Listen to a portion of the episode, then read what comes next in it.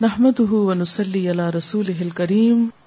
اما بعد فاعوذ بالله من الشيطان الرجيم. بسم اللہ الرحمن الرحیم آپ سب کو نیا سال مبارک ہو.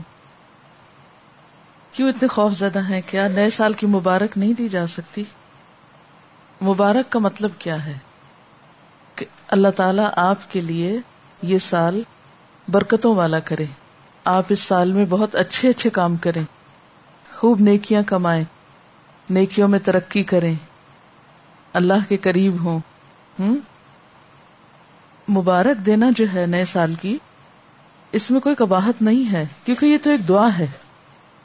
اور اس موقع پر، اس لیے کہ ہم عملاً عیسوی سال استعمال کرتے ہیں یا ہم اپنی تاریخیں عیسوی سال کے اعتبار سے گنتے ہیں یا اوقات اور مہینوں کا حساب کرتے ہیں۔ تو جب ایک چیز ہمارے استعمال میں ہے ہی، تو پھر اس اعتبار سے خاص دعا کرنا، خاص نیکی کے کاموں کے ہدف مقرر کرنا، اس میں کوئی کباہت نہیں ہے۔ ایک اور بات یہ ہے کہ سورج اور چاند دونوں اللہ کی نشانیوں میں سے ہیں۔ دونوں ہی اللہ تعالی نے بنائے ہیں۔ ہجری کیلنڈر چاند کے اعتبار سے ہے۔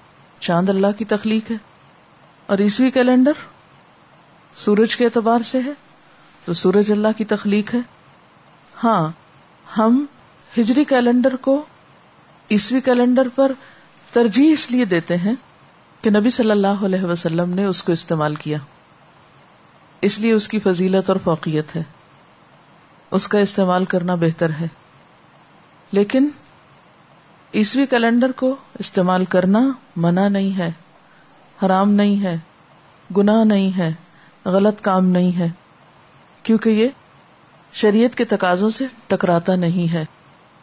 تو ہم اس وقت ایک طرح سے دو کیلنڈر استعمال کر رہے ہیں، اپنے دنیاوی امور کے لیے عیسوی کیلنڈر اور اپنے دینی امور کے لیے اور اپنی عبادات کے طور طریقوں کو بجا لانے کے لیے جو اوقات کا تعین ہے۔ وہ ہجری کیلنڈر کے اعتبار سے۔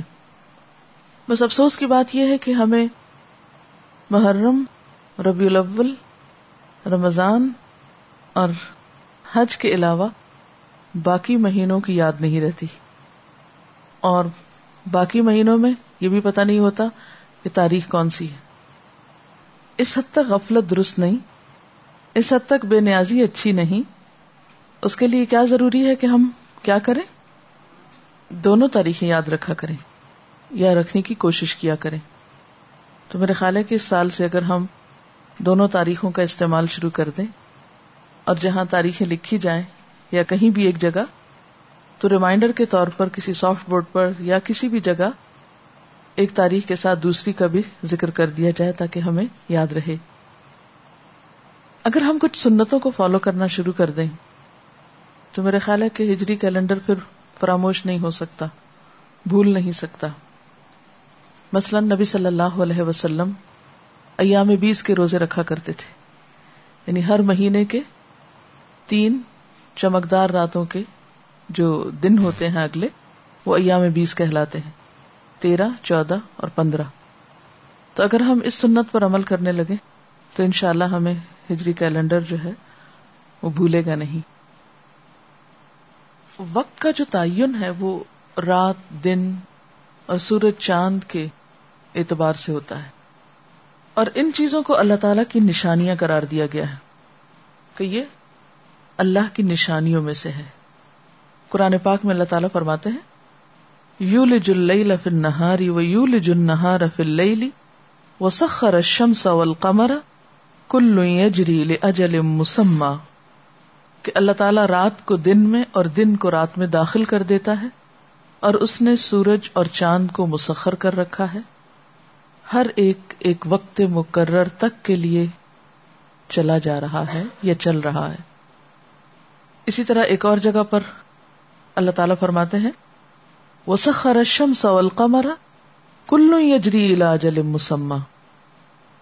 اور سورج اور چاند ان کو اللہ نے مسخر کیا اور ان میں سے ہر ایک ایک وقت مقرر تک کے لیے چل رہا ہے۔ یعنی اگرچہ سورج چاند اوقات بتانے کے لیے ہے لیکن ان کا اپنا بھی ایک وقت مقرر ہے۔ وہ خود بھی ایک وقت کے پابند ہے ان کا کام بھی ایک وقت مقرر تک ہے۔ دن اور رات اللہ تعالیٰ نے کیوں بنائے؟ یا دن اور رات کا تصور کیا ہے؟ اللہ تعالیٰ فرماتے وہ نہارا خلفتن لمن اراد کرا او اراد شکورا کہ وہ اللہ ہی وہ ذات ہے جس نے رات اور دن بنائے ایک دوسرے کے پیچھے آنے والے۔ سکسیسر لمن اراد کرا ہر اس شخص کے لیے جو چاہے کہ نصیحت حاصل کرے او ارادہ شکورا یا وہ ارادہ کرے شکر گزار ہونے کا۔ تو گویا ایک دن کے گزرنے کے بعد ایک اور دن کا مل جانا، رات کے بعد دن کا آنا، دن کے بعد رات کا آنا، یہ اللہ تعالی کی نشانیوں میں سے ایک نشانی ہے۔ اور پھر ان میں ایک بہت بڑا سبق ہے، لمن اراد کرا اور دوسرا یہ کہ شکر گزاری کا مقام ہے۔ اس میں ہمارے لیے شکر گزار ہونے کا موقع ہے۔ کہ ہر روز جب ہمیں ایک نیا دن ملے اور زندگی میں ایک سال کے بعد ایک اور سال کا اضافہ ہو، تو ہمیں اس موقع پر اللہ تعالی کا ذکر بھی کرنا چاہیے اور اس کا شکر بھی بجا لانا چاہیے۔ ذکر اور شکر کا احسن ترین طریقہ کیا ہے؟ کہ انسان سب سے پہلے اپنی عبادات میں پابندی اختیار کرے۔ یس کا عن اہل کل ہی مواقع تو والحج۔ لوگ آپ سے چاندوں کے بارے میں پوچھتے ہیں چاند کے طلوع ہونے کے بارے میں، ہلال کے بارے میں پوچھتے ہیں۔ آپ کہہ دیجیے کہ یہ لوگوں کے لیے ٹائم بتانے کے پیمانے ہیں۔ مواقع تو لناس میئرمنٹ آف ٹائم ہے والحج اور حج کا وقت معلوم کرنے کا ذریعہ ہے تو حج چونکہ ایک فرض عبادت ہے، تو اللہ تعالی نے دن اور رات کی تبدیلی اور ہر مہینے کے آغاز کا حساب رکھنے اور سالوں کا حساب رکھنے کے لیے جو کہا تو اس میں نیت اور ارادہ کیا ہونا چاہیے کہ انسان اپنے فرائض کو ادا کرے۔ یعنی دن اور رات میں جب تبدیلی ہوتی ہے تو نمازیں، اسی طرح مہینوں کی تبدیلی میں زکوٰۃ، روزہ، حج۔ تو ایک مومن کا وقت کے ساتھ جو تعلق ہے، اس میں سب سے پہلا کام دن اور رات کی تبدیلی میں یا گھنٹوں اور لمحوں کے گزرنے میں، جس چیز کی فکر اور جس چیز کا خیال رکھنے کی ضرورت ہے، وہ عبادات کے اوقات ہیں۔ اور ان میں خصوصی طور پر دن اور رات میں پانچ نمازیں اور مہینوں کی تبدیلی میں روزہ زکات اور حج۔ پھر ایک اور بات یہ بھی یاد رکھیے کہ ہمارے دن اور اللہ کے دن میں فرق ہے۔ وہ ان نیو من ان دربی کا الف سنت مما تعدون۔ اور بے شک تیرے رب کے ہاں ایک دن ہزار سال کے برابر ہے جو تم گنتے ہو۔ ایک اور جگہ پہ فرمایا تارج الملائکۃ والروح الیہ فی یوم کان مقدارہ خمسین الف سنہ۔ فرشتے اور روح یعنی جبریل امین، اس کی طرف چڑھتے ہیں۔ ایک ایسے دن میں جس کی مقدار پچاس ہزار سال کے برابر ہے۔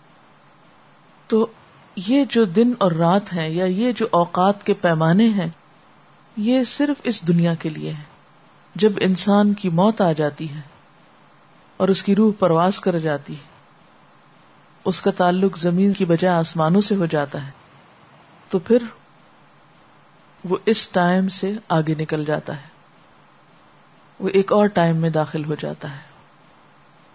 تو ایک ہے ہمارا ماضی، ایک وہ ہے جو اس وقت ہے ہمارے پاس، اور ایک ہے ہمارا فیوچر اور ہمارے فیوچر میں جو آخرت کا حصہ ہے، وہ ٹائم لیس ہے۔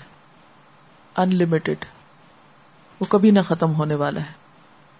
اور اس کے مقابلے میں یہ دنیا کا وقت جو ہے، قیامت کے دن لوگ جا کر کیا کہیں گے؟ لم یلبثو الا عشیتن او دہا کہ ہمیں دنیا میں تو بس دن کا ایک پہر، صبح یا شام گزارنے کا موقع ملا ہے۔ زیادہ تو ہم رہے ہی نہیں۔ تو یہ جو اتنی طویل زندگی ہمیں محسوس ہوتی ہے، یہ اصل میں کیا ہے؟ آخرت کے مقابلے میں کچھ بھی نہیں۔ اگر آخرت کو ایک سمندر سے تشبیح دی جائے، تو یہ ساری زندگی ایک قطرے کے برابر بھی نہیں۔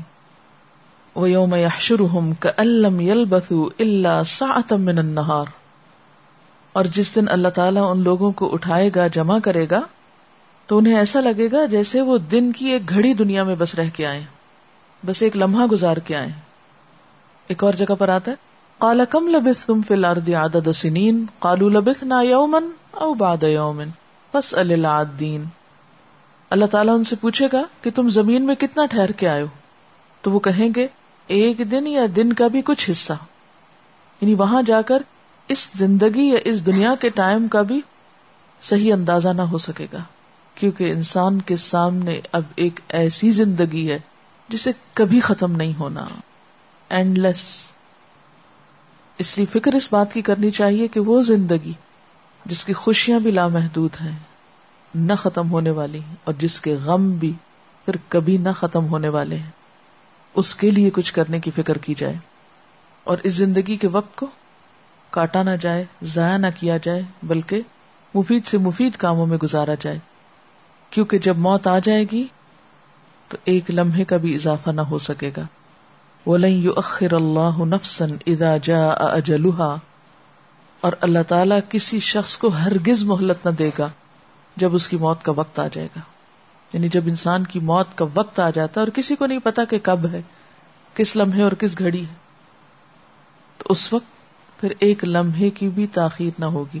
وہ کئی لمحات جو اس وقت ہم بیکار میں گزار دیتے ہیں، موت کے وقت پوری دنیا کی دولت خرچ کر کے ایک لمحے میں بھی اضافہ نہ کیا جا سکے گا۔ اسی لیے اللہ تعالیٰ نے فرمایا تھا کہ بل تؤثرون الحیات الدنیا والآخرت خیر و ابقا۔ لیکن تم لوگ دنیا کی زندگی کو ترجیح دیتے ہو یعنی دنیا کے کاموں کو، حالانکہ آخرت بہتر بھی ہے اور زیادہ باقی رہنے والی بھی۔ اصل میں اس وقت چونکہ ہمیں یہ نعمت ملی ہوئی ہے اور وافر مقدار میں ملی ہوئی ہے، تو ہم اس کی قدر نہیں کرتے۔ لیکن اصل قدر کب ہوگی؟ جب انسان دنیا سے رخصت ہونے لگے گا یا پھر یہاں سے چلا جائے گا۔ پھر سینکڑوں سال کی زندگی، ہزاروں سال کی زندگی جو قبر میں گزرے گی، برزخ میں ہوگی، اس میں کچھ بھی نہ کر سکے گا۔ اس مدت میں ایک دفعہ سبحان اللہ کہنے کا بھی موقع نہ ہوگا، صلاحیت نہ ہوگی، استطاعت نہ ہوگی۔ اور اگر موقع دے بھی دیا جائے تو وہ لکھا نہ جائے گا، کاؤنٹ نہ ہوگا، اس کا کچھ فائدہ نہ ہوگا۔ آج کتنے ہی لمحات ایسے ہیں جن میں ہم بہت دفعہ اللہ کا ذکر کر سکتے ہیں لیکن نہیں کرتے۔ آپ دیکھیں کہ ایک منٹ کے اندر جس کو ہم بعض اوقات ایسے ہی ادھر ادھر ضائع کر دیتے ہیں، انسان کیا کچھ نہیں کر سکتا۔ آپ ایسا کیجیے کہ اگر آپ کے پاس گھڑی ہے تو دیکھ کر ساتھ گنیے کہ کتنی دفعہ سبحان اللہ ہو سکتا ہے، کیونکہ ذکر کرنے میں نقصان تو کچھ بھی نہیں۔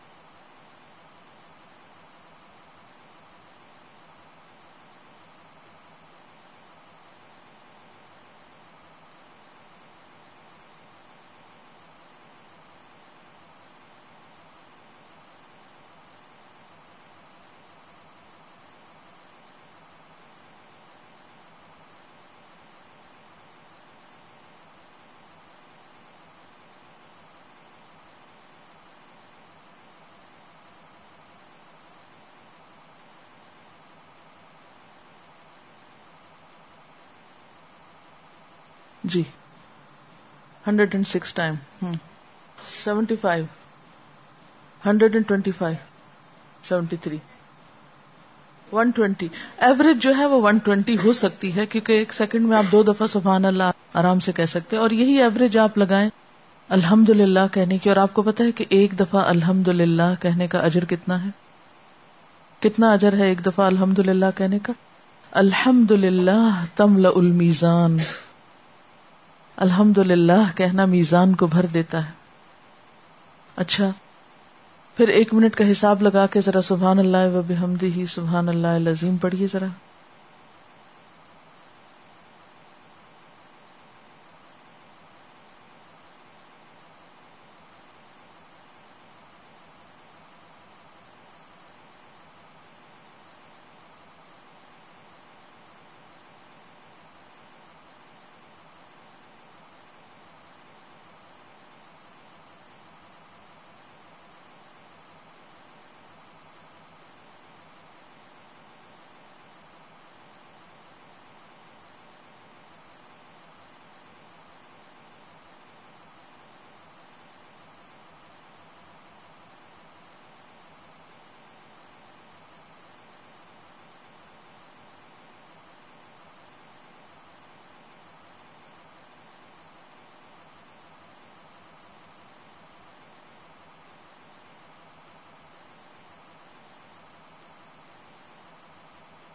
جی. تھرٹی سکس تھرٹیز میں. سمجھے ایوریج تھرٹی پلس ہے. اب میں آپ کو ایک حدیث سناتی ہوں. حضرت ابو حرارہ رضی اللہ تعالی عنہ سے روایت ہے کہ رسول اللہ صلی اللہ علیہ وسلم نے فرمایا، دو کلمات زبان پہ بہت ہلکے ہیں، میزان میں بہت بھاری ہیں، رحمان کو بہت محبوب ہے۔ سبحان اللہ و بحمدی سبحان اللہ العظیم۔ ایک دوسری حدیث میں صرف سبحان اللہ و بحمدی ہی۔ اس میں سبحان اللہ العظیم نہیں ہے۔ یہ حدیث بھی حضرت ابو حرارہ سے روایت ہے۔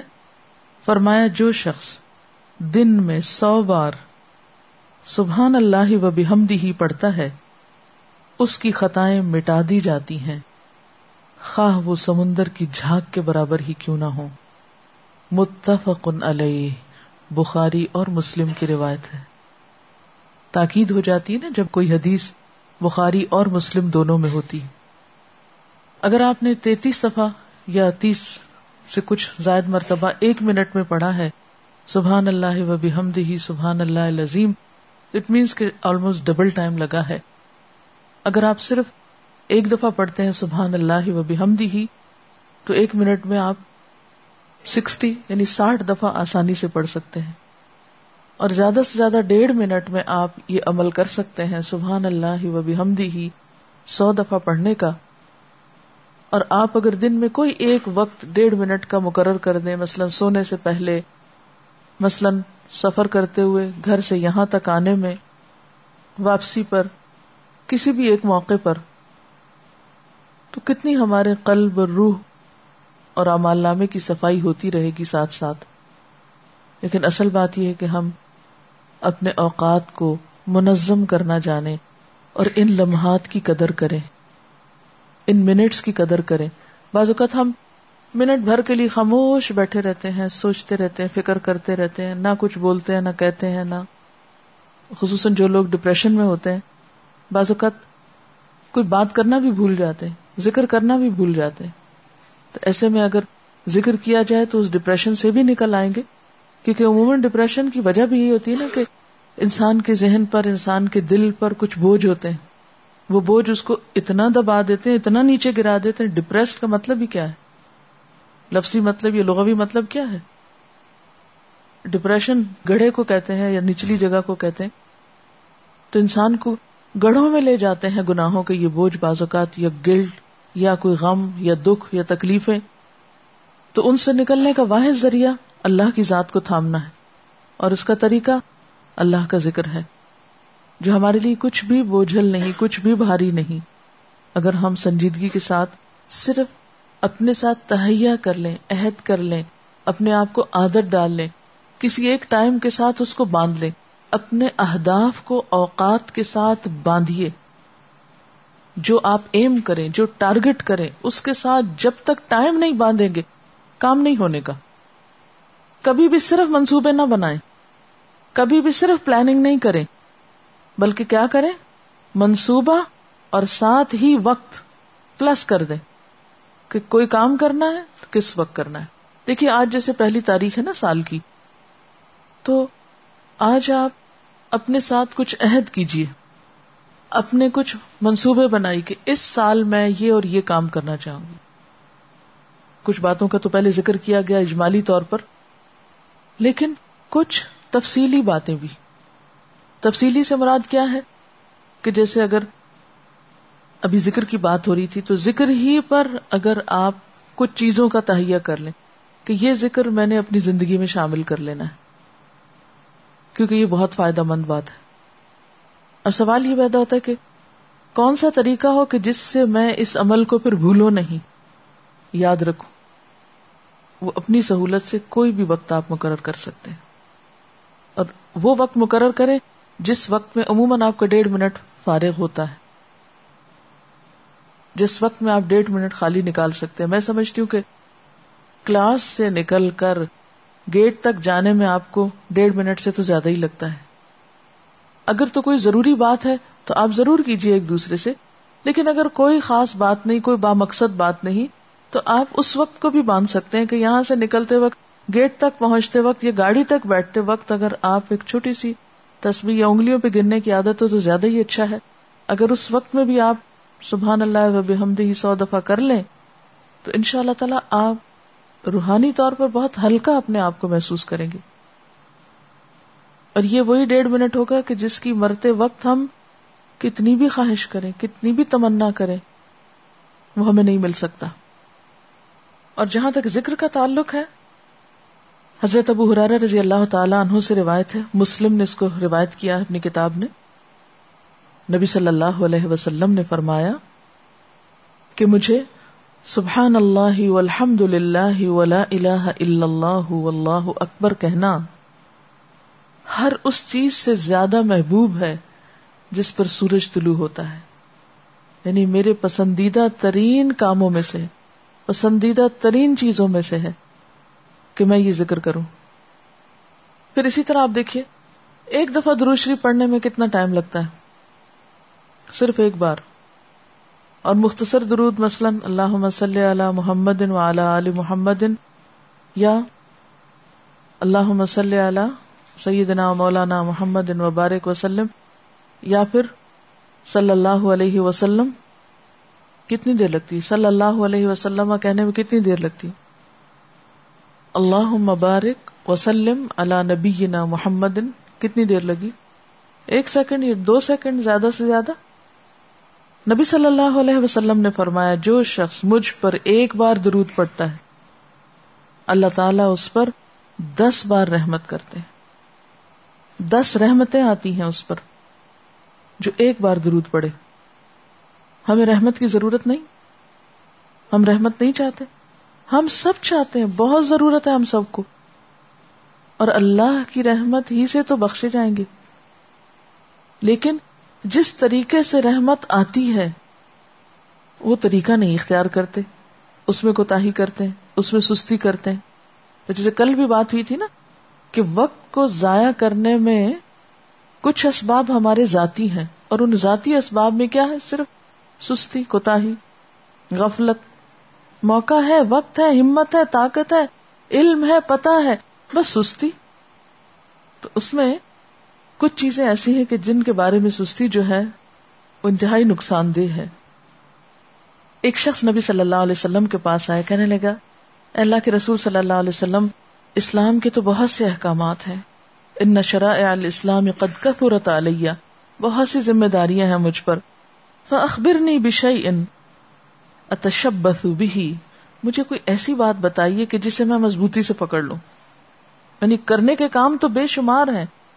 کوئی ایک بات ایسی بتا دیں کہ بس جس کو میں کبھی نہ چھوڑوں پھر۔ تو آپ نے فرمایا، لا یزال لسانو کا رتبن من ذکر اللہ۔ تمہاری زبان ہمیشہ اللہ کے ذکر سے تر رہے۔ یعنی ہر وقت تم ذکر کرتے رہو۔ اور آپ صلی اللہ علیہ وسلم کے بارے میں کیا آتا ہے؟ کان یذکر اللہ فی کل احیان۔ آپ اپنے تمام اوقات میں اللہ کا ذکر کیا کرتے تھے، ہر ہر موقع پر۔ تو وقت کا سب سے بہترین استعمال، سب سے آسان، مفید ترین استعمال کیا ہے؟ اللہ کا ذکر۔ نماز کے لیے بھی آپ کو محنت لگتی ہے، روزے کے لیے بھی آپ کو مشقت کرنا ہے، زکوٰۃ کے لیے بھی آپ کو کچھ حرکت کرنا ہے۔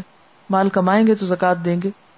اسی طرح حج کے لیے بھی ایک مشقت اور جہاد ہے، لیکن ذکر کے لیے کیا کرنا پڑتا ہے؟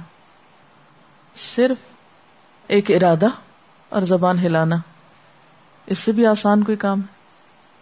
اور درجے کے اعتبار سے کیا ہے؟ نبی صلی اللہ علیہ وسلم نے فرمایا، حضرت ابو دردا کی روایت ہے اللہ انب اکم بخیر اعمالکم؟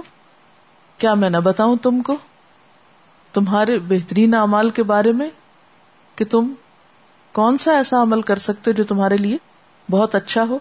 وہ ازکا عند ملیککم، اور جو بہت ہی پاکیزہ تر ہے تمہارے بادشاہ کے نزدیک یعنی اللہ تعالی کے نزدیک۔ وہ ارفا احا فی درجات کم اور جو تمہارے درجات کو بہت زیادہ بلند کرنے والا ہے۔ وہ خیر القم من انفاق والفضہ۔ اور تمہارے لیے سونے اور چاندی کو خرچ کرنے سے بھی زیادہ بہتر ہے۔ یعنی صدقے خیرات سے بھی زیادہ اس کا اجر ہو جاتا ہے۔ وہ خیر الکم من انتل کو فتد ربو آنا کہم و ربو آنا کم اور تمہارے لیے اس سے بھی بہتر ہے کہ تم اپنے دشمن سے ملو۔ تو تم ان کی گردنے اڑاؤ اور وہ تمہاری یعنی جنگ کرنا اللہ کے راستے میں۔ کالو بلا، انہوں نے کہا، کیوں نہیں؟ اے اللہ کے رسول صلی اللہ علیہ وسلم اتنا اچھا کوئی کام ہے تو ہمیں ضرور بتائیے۔ کالا ذکر اللہ تعالی۔ فرمایا، اللہ کا ذکر کرنا۔ ذکر ایک ایسا عمل ہے کہ اگر اس کی عادت ہو جائے آپ کو، تو پھر وقت ضائع ہونے کا سوال ہی پیدا نہیں ہوتا۔ یعنی اتنا افضل ترین کام جو آپ واک کرتے وقت، سیڑھیاں چڑھتے وقت، اترتے وقت، سوتے وقت، جاگتے وقت، نیند سے آنکھ کھلنے پر، بستر پر لیٹے ہوئے کھڑے بیٹھے کسی بھی حال میں، تندرستی میں، بیماری میں، مصروفیت میں، ہر حال میں کر سکتے یہ وہ نیکی ہے جو کسی بھی اور نیکی کے ساتھ کمبائن کی جا سکتی اس کے ساتھ ملا کے کی جا سکتی آپ اللہ کے رستے میں نکلے ساتھ ذکر کرتے چلے جائیں۔ آپ علم حاصل کرنے کو نکلے ساتھ ذکر کر سکتے ہیں۔ آپ کھانا پکا رہے ہیں، ساتھ ذکر کر سکتے ہیں۔ آپ کپڑے دھو رہے ہیں، ساتھ ذکر کر سکتے ہیں۔ یعنی ذکر کرنا ایک ایسی عبادت ہے اور ایک ایسا عمل ہے جو ہمیں دنیا کے کاموں سے روکتا نہیں۔ ہم اپنے کاموں کے دوران بھی کر سکتے ہیں۔ پھر اسی طرح ذکر ہی میں دعا بھی مانگ سکتے ہیں۔ دعا جو ہے وہ عبادت ہے۔ گویا جب آپ دعا مانگ رہے ہیں، دوسرے لفظوں میں آپ اللہ تعالی سے اپنے لیے کچھ مانگ رہے ہیں۔ مانگنا مانگنا عبادت ہے۔ اللہ سے مانگنا عبادت ہے۔ مانگ ہم اپنے لیے رہے فائدہ ہمیں ہے۔ ضرورت ہماری ہے اور اس پر بھی ہمیں اجر دیا جا رہا ہے۔ اس سے بھی بڑھ کر کوئی احسان کی شکل ہوگی؟ دعا کو عبادت کہا گیا۔ دعا ہو عبادت چلتے پھرتے آپ دعائیں مانگ سکتے ہیں۔ دعا کے لیے ہاتھ اٹھانا شرط نہیں، ضروری نہیں۔ آپ صلی اللہ علیہ وسلم نے بہت سی دعائیں بغیر ہاتھ اٹھائے بھی مانگی۔ درو شریف بھی چلتے پھرتے پڑھ سکتے ہیں۔ اس کے لیے وضو بھی شرط نہیں۔ وضو کا ہونا افضل ہے۔ وہ تو ایک الگ عبادت ہے کہ آپ ہر وقت پاک رہے باوضو رہے لیکن اگر وضو نہیں بھی، تو بھی ذکر کر سکتے ہیں۔ اگر اللہ کا ذکر کر سکتے ہیں، تو نبی صلی اللہ علیہ وسلم پر درود کیوں نہیں بھیج سکتے؟ اب میں ایک اور پہلو پہ بات کروں گی۔ ایک بات تو یہ یاد رکھیے کہ ہمارے ہاں وقت کو بعض اوقات یا چند مخصوص اوقات کو منحوس سمجھا جاتا ہے۔ یہ مہینہ یا یہ دن یا یہ وقت منحوس ہے بڑا۔ اور خصوصاً جو لوگ علم فلکیات پر یقین رکھتے ہیں اور اس کے افادیت پر ایمان رکھتے ہیں، وہ کہتے ہیں کہ جس وقت انسان پیدا ہوتا ہے، اس وقت ستاروں کا جو طلوع و غروب ہے، وہ انسان کی قسمت پر اثر انداز ہوتا ہے۔ کوئی نحس ہوتا ہے، کوئی سعد ہوتا ہے، یہ لفظ آپ نے سن رکھے ہوں گے۔ بعض لوگ پھر بعض اوقات کو یا زمانے کو برا بلا کہنے لگتے ہیں۔ کیسا منحوس دن تھا، کیسا برا وقت تھا، کہتے ہیں نا۔ تو اس بارے میں ہمارا دین ہمیں یہ تلقین کرتا ہے کہ ہمیں زمانے کو برا نہیں کہنا، وقت کو برا نہیں کہنا۔ ان ابی حریرہ رضی اللہ عنہ قال قال رسول اللہ صلی اللہ علیہ وسلم، قال اللہ عز وجل ابن آدم۔ نبی صلی اللہ علیہ وسلم فرماتے ہیں کہ اللہ تعالی فرماتے ہیں، ابن آدم مجھے ایزا دیتا ہے، تکلیف دیتا ہے۔ کیسے؟ یہ سب بدہر زمانے کو گالی دیتا ہے، زمانے کو برا کہتا ہے۔ وہ انت دہر اور میں ہوں زمانہ۔ بید الامر سارے حکم یا سارا اختیار میرے ہاتھ میں ہے۔ اقلب اللیل والنہار، میں رات اور دن کو پلٹاتا ہوں۔ سورج چاند میری مرضی سے نکلتے ہیں۔ اس لیے زمانے کو گالی دینا یا برا بلا کہنا یا اسے منحوس قرار دینا، یہ درست بات نہیں ہے۔ نحوست ہر انسان کی اس کے اپنے گلے میں لٹکی ہوئی ہے اور اس کا تعلق اس کے اعمال سے ہے، نہ کہ کسی خاص وقت یا دن یا انسان سے۔ مثلاً کسی خاص دن میں شادی نہ کرنا، کسی خاص دن میں سفر نہ کرنا، کسی خاص وقت کو، کسی خاص موقع کو اپنے لیے اچھا نہ سمجھنا۔ بعض لوگ شادی سے پہلے جب تاریخ طے کرنے لگتے ہیں، تو اس وقت بھی اسی قسم کے حساب کتاب کرواتے رہتے ہیں۔ ایک اور چیز جو اس موقع پر بہت ہوتی ہے، وہ کیا؟ کہ جو ہی سال بدلتا ہے، طرح طرح کی جنتریاں آتی ہیں ہاروسکوپس یہ سال کیسا رہے گا؟ یہ سال کیسے گزرے گا؟ یہ مہینہ کیسے گزرے گا اور یہ دن کیسے گزرے گا؟ یہ آپ کے لیے اچھا ہوگا یا نہیں ہوگا؟ ان چیزوں کا ہمارے دین میں کوئی تصور نہیں، اور نہ ہی ان میں سے کوئی بات سچی ہے، کیونکہ غیب کا علم صرف اللہ کے پاس، کسی کے پاس نہیں۔ کوئی ماہر فلکیات، کوئی علم ہے جاننے والا، کوئی علم نجوم جاننے والا، کسی بھی چیز کا جو دعوی کرتا ہے، اس پر ایمان نہیں لانا چاہیے۔ ہمیں تو یہاں تک بتایا گیا ہے کہ اگر کوئی شخص کسی اراف کے پاس یا نجومی کے پاس جاتا ہے، تو وہ اس تعلیم کا انکار کرتا ہے جو نبی صلی اللہ علیہ وسلم لائے ہیں۔ یعنی یہ دو چیزیں کنٹراڈکٹ کرتی آپ صلی اللہ علیہ وسلم نہ کاہن تھے، نہ شاعر تھے نہ نجومی تھے اور نہ ہی آپ کا ان میں سے کسی سے کوئی تعلق تھا اور نہ ہی آپ نے ان میں سے کسی کے پاس جا کر کوئی خبر معلوم کرنے کو ریکمینڈ کیا اور نہ ہی ایسا کرنا چاہیے۔ ان چیزوں سے قطعی طور پر پرہیز کرنا ضروری ہے، ورنہ اس سے انسان کے ایمان کا نقصان ہے۔ اس بارے میں حضرت ابو حرارہ کی روایت ہے۔ رضی اللہ عنہ قال قال رسول اللہ صلی اللہ علیہ وسلم کہ رسول اللہ صلی اللہ علیہ وسلم نے فرمایا، الم ترو، کیا تم دیکھتے نہیں ہو؟ الاما قال ربکم، طرف اس کے جو تمہارے رب نے فرمایا۔ یعنی اپنے رب کی بات غور سے نہیں سنو گے، دیکھو گے تمہارے رب نے کیا فرمایا۔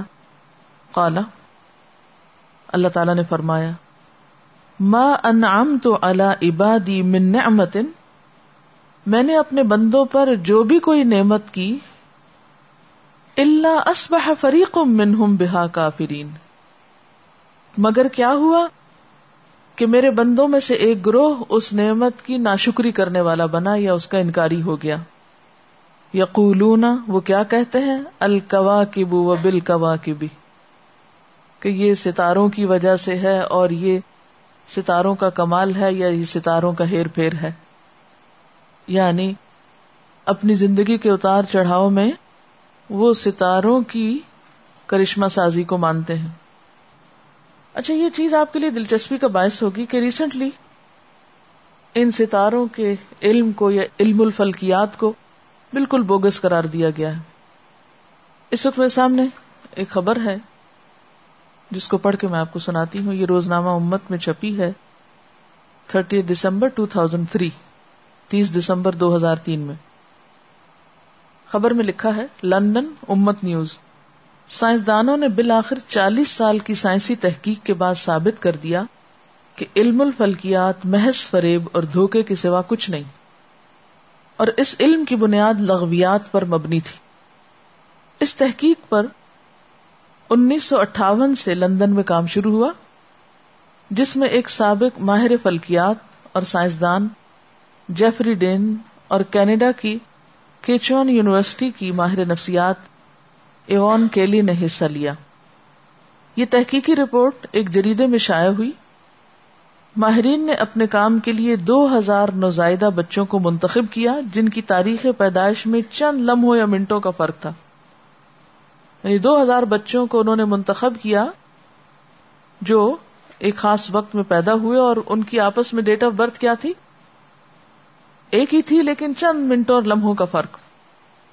آسٹرالوجی جس کا دعویٰ ہے کہ پیدائش کا وقت ہر شخص کی زندگی پہ اثر انداز ہوتا ہے اور ان کے رویوں، طرز معاشرت، ذہنی اور معاشی صلاحیتوں کا دار و مدار پیدائش کے وقت، چاند اور سورج کے اثرات کے زیر اثر ہوتا ہے۔ لیکن جب ان بچوں کی پرورش کی گئی تو معلوم ہوا کہ ہر بچے کی ذہنی صلاحیت، رویہ، جنسی صلاحیت حساس پن اور کردار ایک دوسرے سے بالکل مختلف تھا۔ سائنسدان ان بچوں کے درمیان کوئی بھی مماثلت مماثلت کا کیا مطلب؟ ریزمبلنس تلاش کرنے میں ناکام ہو گئے۔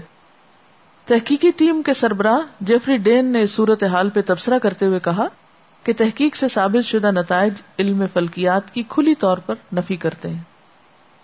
کہ یہ سب جھوٹ ہے۔ انسان کی کمزوری ہے کہ وہ توہمات پر بہت جلدی یقین کر لیتا ہے۔ اور اصل میں یہ شیطان کا ایک عمل ہوتا ہے نا، شیطان ایک وسوسہ ڈالتا نا انسان کے دل میں۔ تو کوئی بھی چیز جو خارج سے کسی اتفاقی واقع کی وجہ سے اس کی تائید کر دے تو انسان فوراً یقین کر لیتا ہے۔ اس پر ایمان لے آتا ہے۔ اس وقت آپ دیکھیں، اچھے خاصے لوگ ایسے ایسے توہمات پر یقین رکھتے ہیں۔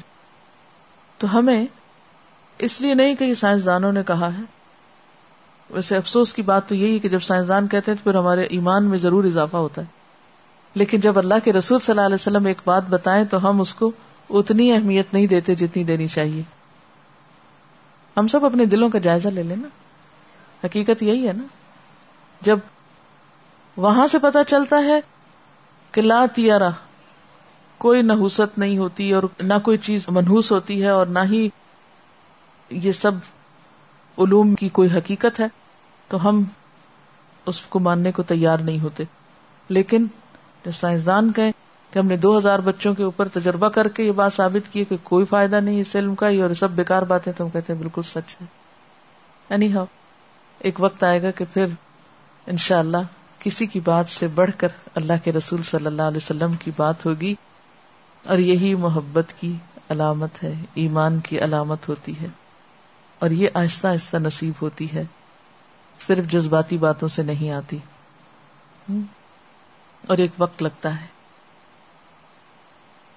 ان کا سوال یہ ہے کہ بارہ بجے کے وقت یا بارہ بجے کے بعد نماز نہیں پڑھنی چاہیے۔ جی ہاں ایسا ہے کہ کچھ اوقات ایسے ہیں کہ جن میں ہمیں عبادت سے منع کیا گیا ہے اور سجدے سے خاص طور پر، باقی عبادات سے نہیں۔ قرآن پڑھ سکتے ہیں، ذکر کر سکتے ہیں اور بہت سے اچھے کام کر سکتے ہیں، لیکن سجدہ نہیں کر سکتے۔ ان میں جب سورج طلوع ہو رہا ہو، جب سورج ڈھل رہا ہو، جب سورج غروب ہو رہا ہو۔ کیوں؟ اس کی وجہ یہ نہیں کہ اس وقت کوئی قسمت میں تبدیلی ہو رہی ہوتی ہے یا اس پہ کوئی اثر اندازی ہو رہی ہوتی۔ اس کی بنیادی وجہ یہ ہے کہ یہ اوقات کچھ قوموں کی عبادت کے ہیں جو سورج کی پوجا کرتے ہیں۔ مثلا مصری قوم جو ہے وہ سورج دیوتا کی پجاری تھی، فرعون کا بھی مانا یہی بنتا ہے، سورج دیوتا۔ تو وہ اپنے دیوتا کی پوجا کرتے تھے، کچھ اور قومیں بھی۔ اور ان کی پوجا کا وقت خاص طور پر کون سا ہوتا تھا؟ جب سورج آ رہا ہوتا تھا یا سورج جا رہا ہوتا تھا یا سورج ڈھل رہا ہوتا تھا۔ رات کے بارہ بجے کوئی زوال نہیں ہوتا، یہ صرف دن کے وقت ہوتا ہے اور دن میں بھی ضروری نہیں کہ بارہ بجے ہی ہو، اس سے پہلے تھوڑا یا بعد میں کچھ بھی ہو سکتا ہے۔ ٹھیک ہے؟ اس لیے آپ دیکھتے ہیں کہ حضرت ابراہیم علیہ السلام نے بھی جب اللہ تعالی کی یا اللہ کی تحقیق یا تلاش شروع کی، تو جو بڑی بڑی نشانیاں ہیں کائنات کی، جن میں سے سورج بھی ایک نشانی ہے، اس کو دیکھ کر کیا کہا؟ یہ میرا رب ہو سکتا ہے، یہ سب سے بڑا ہے۔ حاضا اکبر۔ پھر اس کے بعد کہا نہیں، یہ تو غروب ہو جاتا ہے، الہ غروب نہیں ہو سکتا۔ ہمیں ان اوقات سے صرف اس لیے نماز پڑھنے سے روکا گیا ہے یا سجدہ کرنے سے، کیونکہ اس میں احتمال تھا کہ دوسری قوموں کی مشابت ہو۔ ایک عربی کے شعر میں پڑھ رہی تھی جو مجھے بہت ہی اچھا لگا اور اس کو پڑھ کے آپ یاد آئے، کیونکہ ہر شعر کو پڑھ کے کوئی یاد آتا ہے نا۔ تو اس شعر کو پڑھ کے آپ یاد آئے، سنا دیتی ہوں۔ ادا کا ہر المصیفی و یبس الخریفی و برد الشتا و یلہی کا حسن زمان ربی کل علم کلی متا سمجھ نہیں آیا؟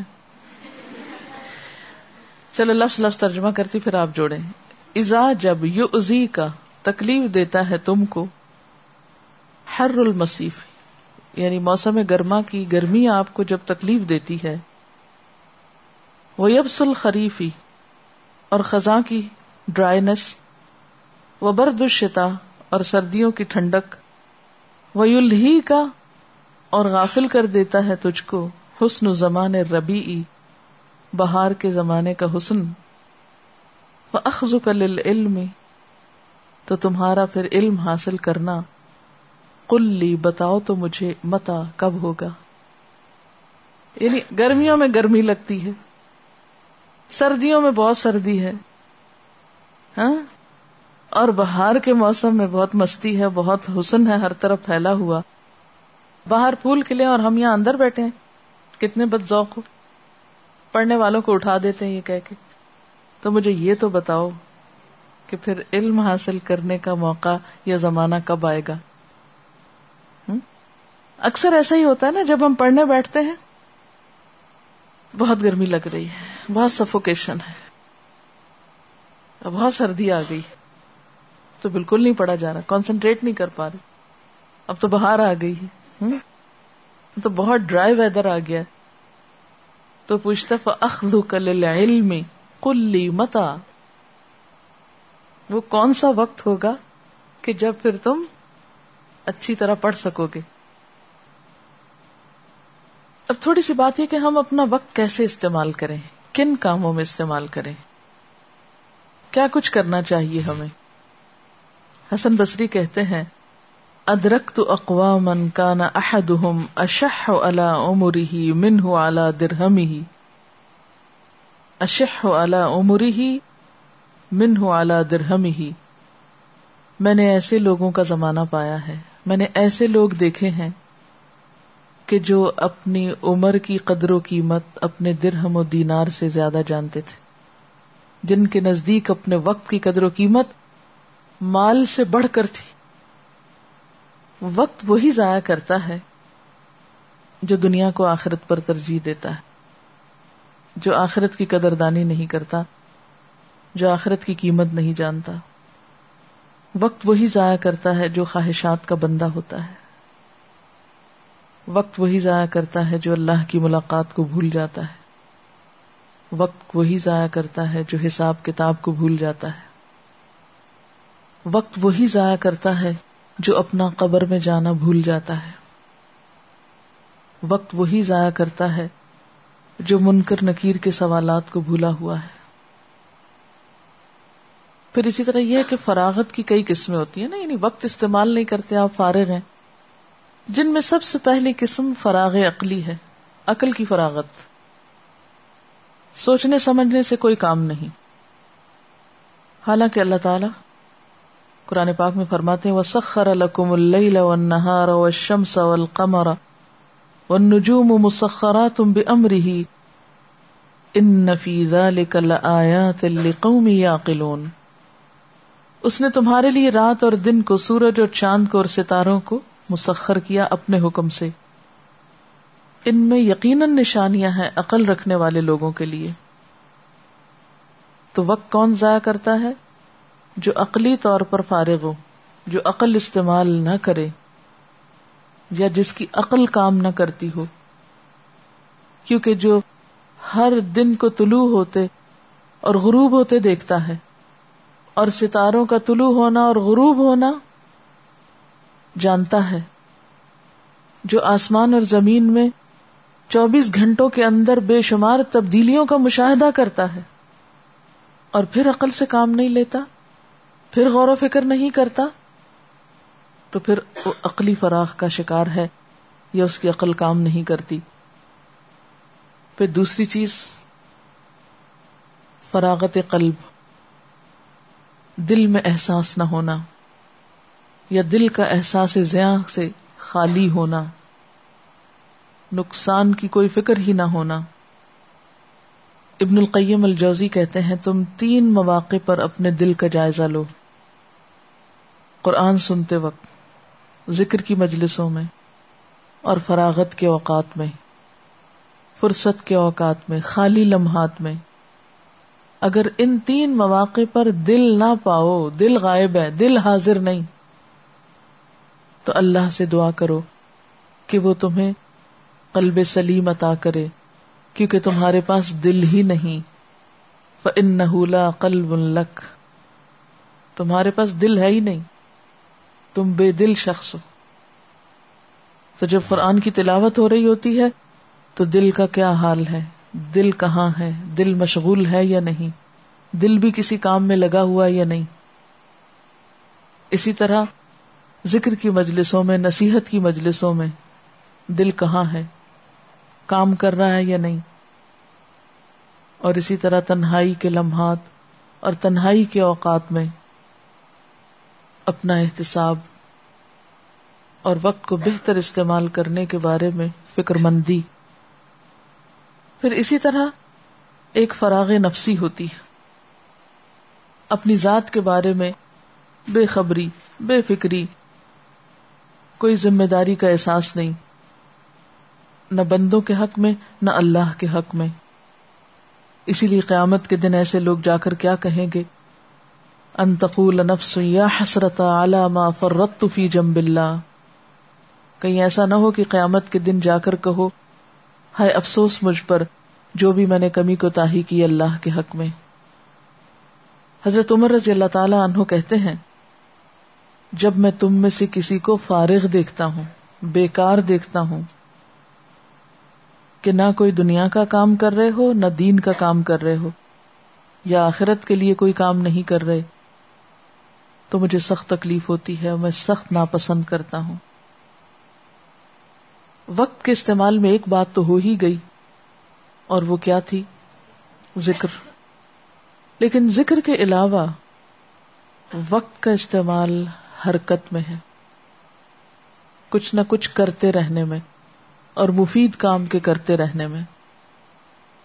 اور صحابہ کرام نے اپنی زندگیاں کس طرح گزاری؟ وہ دیکھو حضرت ابو ایوب انصاری کو کہ کستنتنیا کی دیوار کے پاس سو رہے ہیں۔ ام حرام بنت ملحان جو ایک خاتون ہے سائپرس کے جزیرے میں سو رہی ہیں۔ اقبا بن عامر مصر میں آرام کر رہے ہیں اور بلال رضی اللہ تعالی انہ دمشق کی خاک میں لیٹے ہوئے ہیں یا وہاں آرام کر رہے ہیں۔ یہ ایک نبی اور ایک پیغمبر کے ارد گرد رہتے تھے۔ آپس میں محبت کرتے تھے۔ ایک دوسرے کے ساتھ تعاون کرتے تھے۔ لیکن آپ صلی اللہ علیہ وسلم کے دنیا سے جانے کے بعد آپ کے مشن کو جو آگے لے کر بڑھے تو ان کی زندگی میں سکوت نہیں تھا۔ انہوں نے کسی ایک خاص زمین سے دل نہیں لگا لیا، کسی ایک خاص علاقے کو اپنی جگہ نہیں سمجھا، بلکہ دنیا میں چاروں طرف پھیل گئے۔ مردوں کے علاوہ عورتیں بھی اس کوشش میں اور اس کام میں شریک ہیں۔ آج بھی مسلمان ہجرت کر رہے ہیں۔ آج بھی مسلمان دنیا میں پھیل رہے ہیں۔ لیکن ان میں سے کون ہے جو ان کی اتباع میں پھیل رہا یا ان کے اسوہ حسنا میں اپنا گھر، اپنی زمین اور اپنا علاقہ چھوڑے ہوئے ہو؟ اب جب انسان ایک حرکت کرتا ہے یا کوئی کام کرتا ہے، تو پھر کیا کچھ کرنا چاہیے اس کو؟ ٹھیک ہے۔ بیٹھ کے تو ہم ذکر کر رہے ہیں۔ اٹھے ہیں۔ کچھ کریں۔ کیا کریں؟ کس چیز کی تلاش میں نکلیں؟ کہاں جائیں؟ نمبر ایک، ایسے انسانوں کی تلاش میں کہ جن کے ساتھ مل کر آپ خیر کے کاموں میں آگے جا سکیں۔ کیونکہ تنہا انسان کی دوڑ، جیسے ایک تنہا پرندے کی اڑان ہوتی ہے، تو ایک محدود مقام تک کے لیے ہوتی ہے۔ لیکن جب بھی پرندے طویل سفر طے کرتے ہیں تو اکٹھے مل کر اگر آپ نیکی میں دور تک جانا چاہتے ہیں تو تنہا نہیں جا سکتے۔ لوگوں کے ساتھ تعلق، اجتماعی زندگی، اکٹھے مل کر رہنا اور اکٹھے نیکی کے کام کرنے، یہ بے حد ضروری ہے۔ ایک طریقہ ہو سکتا ہے کہ لوگوں کو چھوڑ کر تنہائی میں بیٹھ رہنا۔ تنہائی میں اکیلے بیٹھ رہنے والے اور لوگوں سے دستبردار ہونے والے یا لوگوں سے بیزار ہونے والے لوگ کچھ زیادہ کام نہیں کر پاتے۔ کیونکہ جب آپ لوگوں سے ملتے جلتے ہیں، ان کی تکلیفوں کے باوجود تو آپ اچھے لوگوں سے بھی سیکھتے ہیں، برے لوگوں سے بھی سیکھتے ہیں۔ آپ اچھوں کی تلاش میں نکلے، اگر راستے میں برے مل جائیں تو ان کی برائی بھی ہو سکتا ہے، آپ کو نیکی پہ جما دے۔ اگر آپ کے اندر پہچان والی نظر ہوگی تو۔ اسی لیے حضرت علی رضی اللہ تعالی عنہ کا ایک کال ہے، خالط المؤمن بقلبک و خالط الفاجر بخلقک۔ کہ مومن کے ساتھ تو ملو جلو، دل کے ساتھ، محبت کے ساتھ، لیکن فاجر کے ساتھ جب ملو تو اخلاق کے ساتھ۔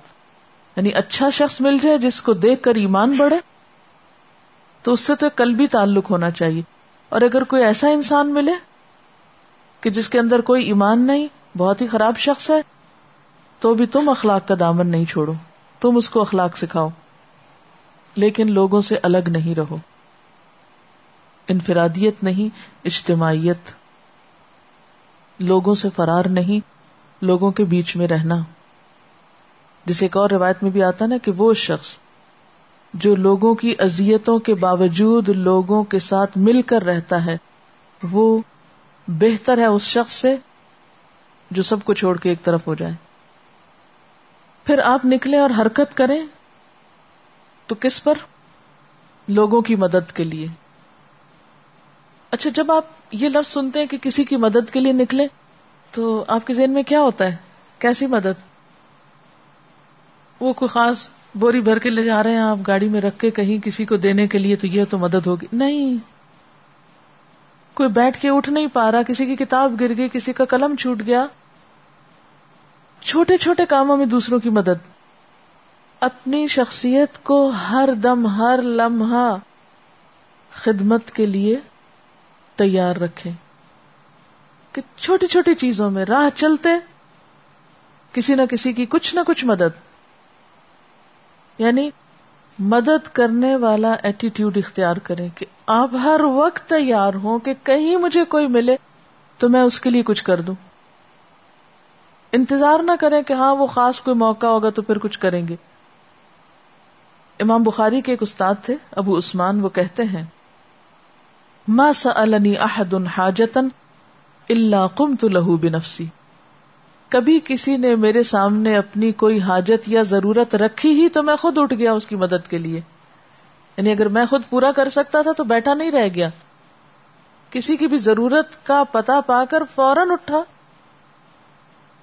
وہ ان تم، اگر پوری ہو گئی، وہ اللہ کم تو لہو بیمالی یعنی گھر میں کچھ ہے تو وہاں سے دے دیا۔ اگر گھر میں نہیں تو کم تو بیمالی پیسوں سے مدد کر دی۔ کہ تم نے مجھ سے قلم مانگا، میرے پاس نہیں۔ مجھے خوشی ہوگی اگر تم میری طرف سے جا کے لے لو۔ ان تم، اگر ایسا ہو گیا تو ٹھیک۔ وہ اللہ استان نہ لہو بلخوان اپنے پاس نہیں تھا کچھ، نہیں دے سکتے تھے۔ کسی دوسرے بھائی سے مدد لے کر ضرورت مند کی ضرورت پوری کر دی۔ سفارش کر دی جا کے کہ یہ شخص اس چیز کا ضرورت مند ہے، اس کی مدد کر دو۔ ان تم اور اگر وہ کام ہو گیا تو ٹھیک وہ الستان تو لہو بس سلطان کہ مجھے اگر سلطان تک بھی جانا پڑا، یا کسی بڑے تک جانا پڑا، یا کسی ایسے شخص کے پاس جس کے پاس اتارٹی ہو یا زور ہو، تو میں اس تک بھی پہنچا تاکہ میں اس کی ضرورت پوری کرا دوں۔ ذرا اس مثال کو سامنے رکھ کے ہم سب اپنے اپنے رویے کو دیکھیں۔ کہ کوئی ضرورت مند شخص ہمارے پاس جب آتا ہے ہمارا رویہ کیا ہوتا ہے؟ ہمارا طریقہ کیا ہوتا ہے؟ اس کو دیکھ کر آنکھیں بند کر لینا، کنی کترا جانا اگنور کر جانا۔ گاڑی میں بیٹھے ہیں تو تیز دوڑا کے نکل جانا۔ اور یہ رویے کن کے ایسے ہوتے ہیں؟ انہی کے ہو سکتے ہیں۔ جو یہ نہ جانتے ہوں کہ من نفس ان مؤمن کربتن من کرب الدنیا نفس اللہ عنہ قربتم من قرب یوم القیامہ۔ جس نے کسی مومن سے دنیا کی مصیبتوں میں سے کوئی مصیبت ہٹا دی۔ اللہ تعالی اس کی قیامت کی تکلیفوں میں سے کوئی تکلیف ہٹا دے گا۔ اور پھر، من کا نفی حاجت عقی ہی کان اللہ فی حاجت ہی جو اپنے بھائی کی حاجت میں ہوتا ہے، اس کی ضرورت پوری کرتا اللہ اس کی ضرورت پوری کر دیتا ہے۔ اور لوگوں کی ضروریات پوری کرنے کے لیے دل کی وسط بڑی ضروری ہے کہ آپ کا دل بڑا ہو۔ اور یہ ضروریات صرف ان لوگوں کی پوری نہ کی جائیں جو آپ کے آس پاس ہیں، جو آپ کو اچھے لگتے، کوئی بھی ہو۔ اس سے کوئی فرق نہیں پڑتا کہ وہ کون ہے کیوں؟ اس لیے کہ آپ کسی شخصیت کی مدد تو نہیں کر رہے۔ کسی نام کی مدد تو نہیں کر رہے۔ آپ کس کی مدد کر رہے ہیں؟ اللہ کے نام پر کر رہے ہیں۔ اس سے کیا فرق پڑتا ہے کہ وہ لینے والا کون ہے؟ ایک بہت ہی خوبصورت حدیث ہے۔ تبرانی نے اس کو اپنی اوسط میں روایت کیا ہے اور حاکم نے کہا ہے کہ صحیح الاسناد ہے۔ بہت ہی خوبصورت۔ نبی صلی اللہ علیہ وسلم نے فرمایا يَمْشِ أَحَدُكُمْ مَعْ أَخِيهِ فِي قَضَاءِ حَاجَتِهِ تم میں سے کوئی شخص اپنے بھائی کے ساتھ اس کی ضرورت پوری کرنے کے لیے چلے۔ یعنی کسی کی مدد کے لیے جب تم میں سے کوئی نکلتا ہے، وہ اشار اب اس ہی، اور آپ نے اپنی دو انگلیوں کے ساتھ اشارہ کر کے سمجھایا کہ اس کا یہ عمل افضل افضل ہے، بہتر ہے۔ من ففی مسجدی ہادا شہرئی میری اس مسجد یعنی مسجد نبوی میں دو مہینے اعتکاف میں بیٹھنے سے زیادہ افضل ہے۔ اجر کے اعتبار سے آپ کسی ضرورت مند کی ضرورت پوری کرنے کے لیے اس کے ساتھ چل پڑے، اس کا ساتھ دیں تو آپ کا یہ عمل کہیں بہتر ہے کہ آپ دو مہینے مسجد نبی میں جا کے اعتکاف بیٹھے۔ تو یہ ہے وقت کا استعمال۔ پھر اسی طرح نیک لوگوں کی مجلس تک جانے کی کوشش، نیک لوگوں کی مجلس تک پہنچنا۔ اس کے لیے سفر کرنا، اس کے لیے محنت کرنا۔ کیونکہ انسان تنہا تو اس کو پتہ ہی نہیں چلتا کہ اس نے اچھا کیا یا برا کیا۔ جب تک اس کے سامنے کوئی مثال نہ ہو۔ نبی صلی اللہ علیہ وسلم نے پانچ باتوں کا حکم دیا، جن میں سے ایک کیا تھی؟ لوگوں کے ساتھ اکٹھے رہنا، لزوم الجما امام اوزائی کہتے ہیں کہ پانچ چیزیں جن کی صحابہ کرام بہت حفاظت کرتے تھے یا جن کا اہتمام کرتے تھے، ان میں نمبر ایک لزوم الجما اجتماعی زندگی اختیار کرنا، سب کے ساتھ مل کے رہنا، اکٹھے رہنا یعنی جماعت کو لازم سمجھنا۔ نمبر دو، اتباع سننا ہر کام میں سنت کی پیروی۔ نمبر تین، عمارت المسجد، مسجد آباد کرنا۔ اور نمبر چار تلاوت القرآن۔ قرآن کی تلاوت یعنی کثرت سے کرنا اور پھر نمبر پانچ، بل جہاد فی سبیل اللہ۔ اللہ کے راستے میں جہاد کرنا۔ نبی صلی اللہ علیہ وسلم نے فرمایا، من اراد بحبوت الجنتی فلیلزم الجماعہ فإن الشیطان مع الواحد وهو من الاثنین ابعد۔ کہ جو شخص جنت کے درمیان میں گھر چاہتا ہے۔ جنت کے بیچ میں گھر چاہتا ہے۔ اسے چاہیے کہ جماعت کو لازم پکڑے۔ کیونکہ اکیلے شخص کے ساتھ شیطان ہوتا ہے اور دو لوگوں سے بہت دور بھاگ جاتا ہے۔ شیطان دو لوگوں سے بہت دور بھاگ جاتا ہے۔ آپ اکیلے ہوتے ہیں نا، آپ کو بسوں سے آنے لگتے ہیں۔ آپ کے دل میں غلط فہمیاں پیدا ہونے لگتی ہیں۔ آپ کی سوچ نیگیٹو ہونے لگتی لیکن اگر آپ کو کوئی نیک شخص مل گیا، کوئی اچھا شخص مل گیا جس کے پاس بیٹھ کر آپ اپنی ان وسوسوں کو صاف کر لیں، یا اگر ڈائریکٹ نہ بھی بات کریں تو ہو سکتا ہے کہ اس کی کسی بات میں آپ کی ساری غلط فہمیوں کا جواب ہو۔ حضرت علی رضی اللہ تعالیٰ عنہ کہتے ہیں، قدر الجماعتی خیر من صف الفردی جماعت کے اندر رہتے ہوئے کچھ چیزوں کا میلا ہونا یا قدورت ہونا بہتر ہے تنہا انسان کی صفائی سے یا صفائی قلب سے۔ یعنی ایک شخص اکیلا رہ کے جو تزکیہ نفس کر رہا ہے، وہ اس درجے تک نہیں پہنچ سکتا جہاں اکٹھے رہ کر لوگ چاہے آپس میں کٹ پٹ لگی رہے، کچھ نہ کچھ اونچ نیچ ہوتی رہے، اس ماحول میں رہنا کہیں بہتر ہے بنسبت اس کے انسان تنہا کسی مسلح پہ بیٹھ کر نفل پڑ رہا ہو۔ شافی رحمت اللہ علیہ کہتے ہیں لئی سل احدن اللہ ولہ محب و مبغض ہر شخص کا کوئی نہ کوئی چاہنے والا بھی ہوتا ہے اور اس سے کوئی نہ کوئی نفرت کرنے والا بھی ہوتا ہے۔ یعنی کوئی شخص ایسا نہیں کہ جس کا کوئی چاہنے والا نہ ہو یا اس سے کوئی نفرت کرنے والا نہ ہو۔ یہ ایک عام بات ہے۔ فن لابد من ذلك اس کے بغیر تو چارہ ہی نہیں۔ یہ تو زندگی کا حصہ ہے۔ لیکن انسان کو پھر کیا کرنا چاہیے؟ صرف چاہنے والوں کے پاس نہ بیٹھے اور صرف بغض کرنے والوں کے پاس سے نہ بھاگے۔ فل یقن المر اما اہل طاعت اللہ عز وجل۔ انسان اللہ کی اطاعت کرنے والوں کو تلاش کرے اور ان کے ساتھ بیٹھ جائے۔ بھلے وہ آپ سے محبت کریں یا نہ کریں۔ کیونکہ عموماً انسان کا رجحان کس کی طرف ہوتا ہے؟ ان انسان کی خواہش نفس اس کو کس طرف لے جاتی ہے؟ محبت کرنے والوں کی طرف۔ اور بہت سے محبت کرنے والے دراصل ہمارا نقصان کرنے والے ہوتے ہیں، جو ہمیں اللہ کے راستے سے ہٹا دیتے ہیں۔ کیونکہ بسا اوقات انسانوں کی محبت ان کی اپنی خواہشات پر مبنی ہوتی ہے نا۔ خواہشات نفس پر مبنی ہوتی ہے۔ اور وہ اپنے نفس کی خواہشات کی تکمیل میں آپ کو انوالو کر لیتے ہیں۔ اور آپ کا بھی وقت ضائع کرتے فضول کی بیکار باتوں میں لگا کر، بیکار کاموں میں لگا کر اور اس طرح آپ کیا کرتے ہیں؟ وہ وقت آپ کا، جو اہم ترین، اعلی ترین مقاصد کے لیے استعمال ہونا تھا۔ وہ محض کس میں گزر گیا؟ خواہشات نفس کی تکمیل میں۔ حاصل کچھ بھی نہ ہوا۔ محض فضول کی بیکار باتیں۔ آج آپ دیکھیں انٹرنیٹ پہ جو چیٹ ہو رہی ہے۔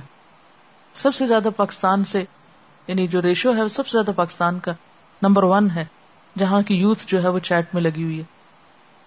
گھنٹوں گھنٹوں لوگ بیٹھے رہتے ہیں کمپیوٹرز پر، وقت ضائع کرنے۔ کبھی سوچیں تو حاصل کیا ہوتا ہے، نتیجہ کیا نکلتا ہے۔ کسی انسان کے پاس بیٹھ کر تو پھر بھی انسان سمجھے۔ یعنی انسان کو انسان سے کنس ہوتا ہے، لیکن ایک مشین کے ساتھ بیٹھ کے جو گھنٹوں گزرتے ہیں اور اس میں اوقات ضائع ہوتے ہیں، نمازوں میں تاخیر ہوتی، حقوق میں کوتا ہوتی، فرائض میں غفلت ہوتی کبھی انسان سوچے تو کیا ہے؟ محض خواہشات نفس کی تکمیل اور وقت کا ضیاع۔ جب تک ہم اپنا احتساب خود نہیں کریں گے، جب تک ہم خود اپنے ساتھ سچے نہیں ہوں گے، جب تک اپنے مخلص ہم خود نہیں بنیں گے، اپنا حساب خود نہیں کریں گے، کوئی شخص ہمارے لیے کچھ نہیں کر سکتا۔ تو اس لیے ہم سب اپنا اپنا حساب کریں۔ سبحان و بحمدک، نشہد اللہ الہ الا انتا نستغفرک و نتوب الیک۔ والسلام علیکم ورحمۃ اللہ وبرکاتہ۔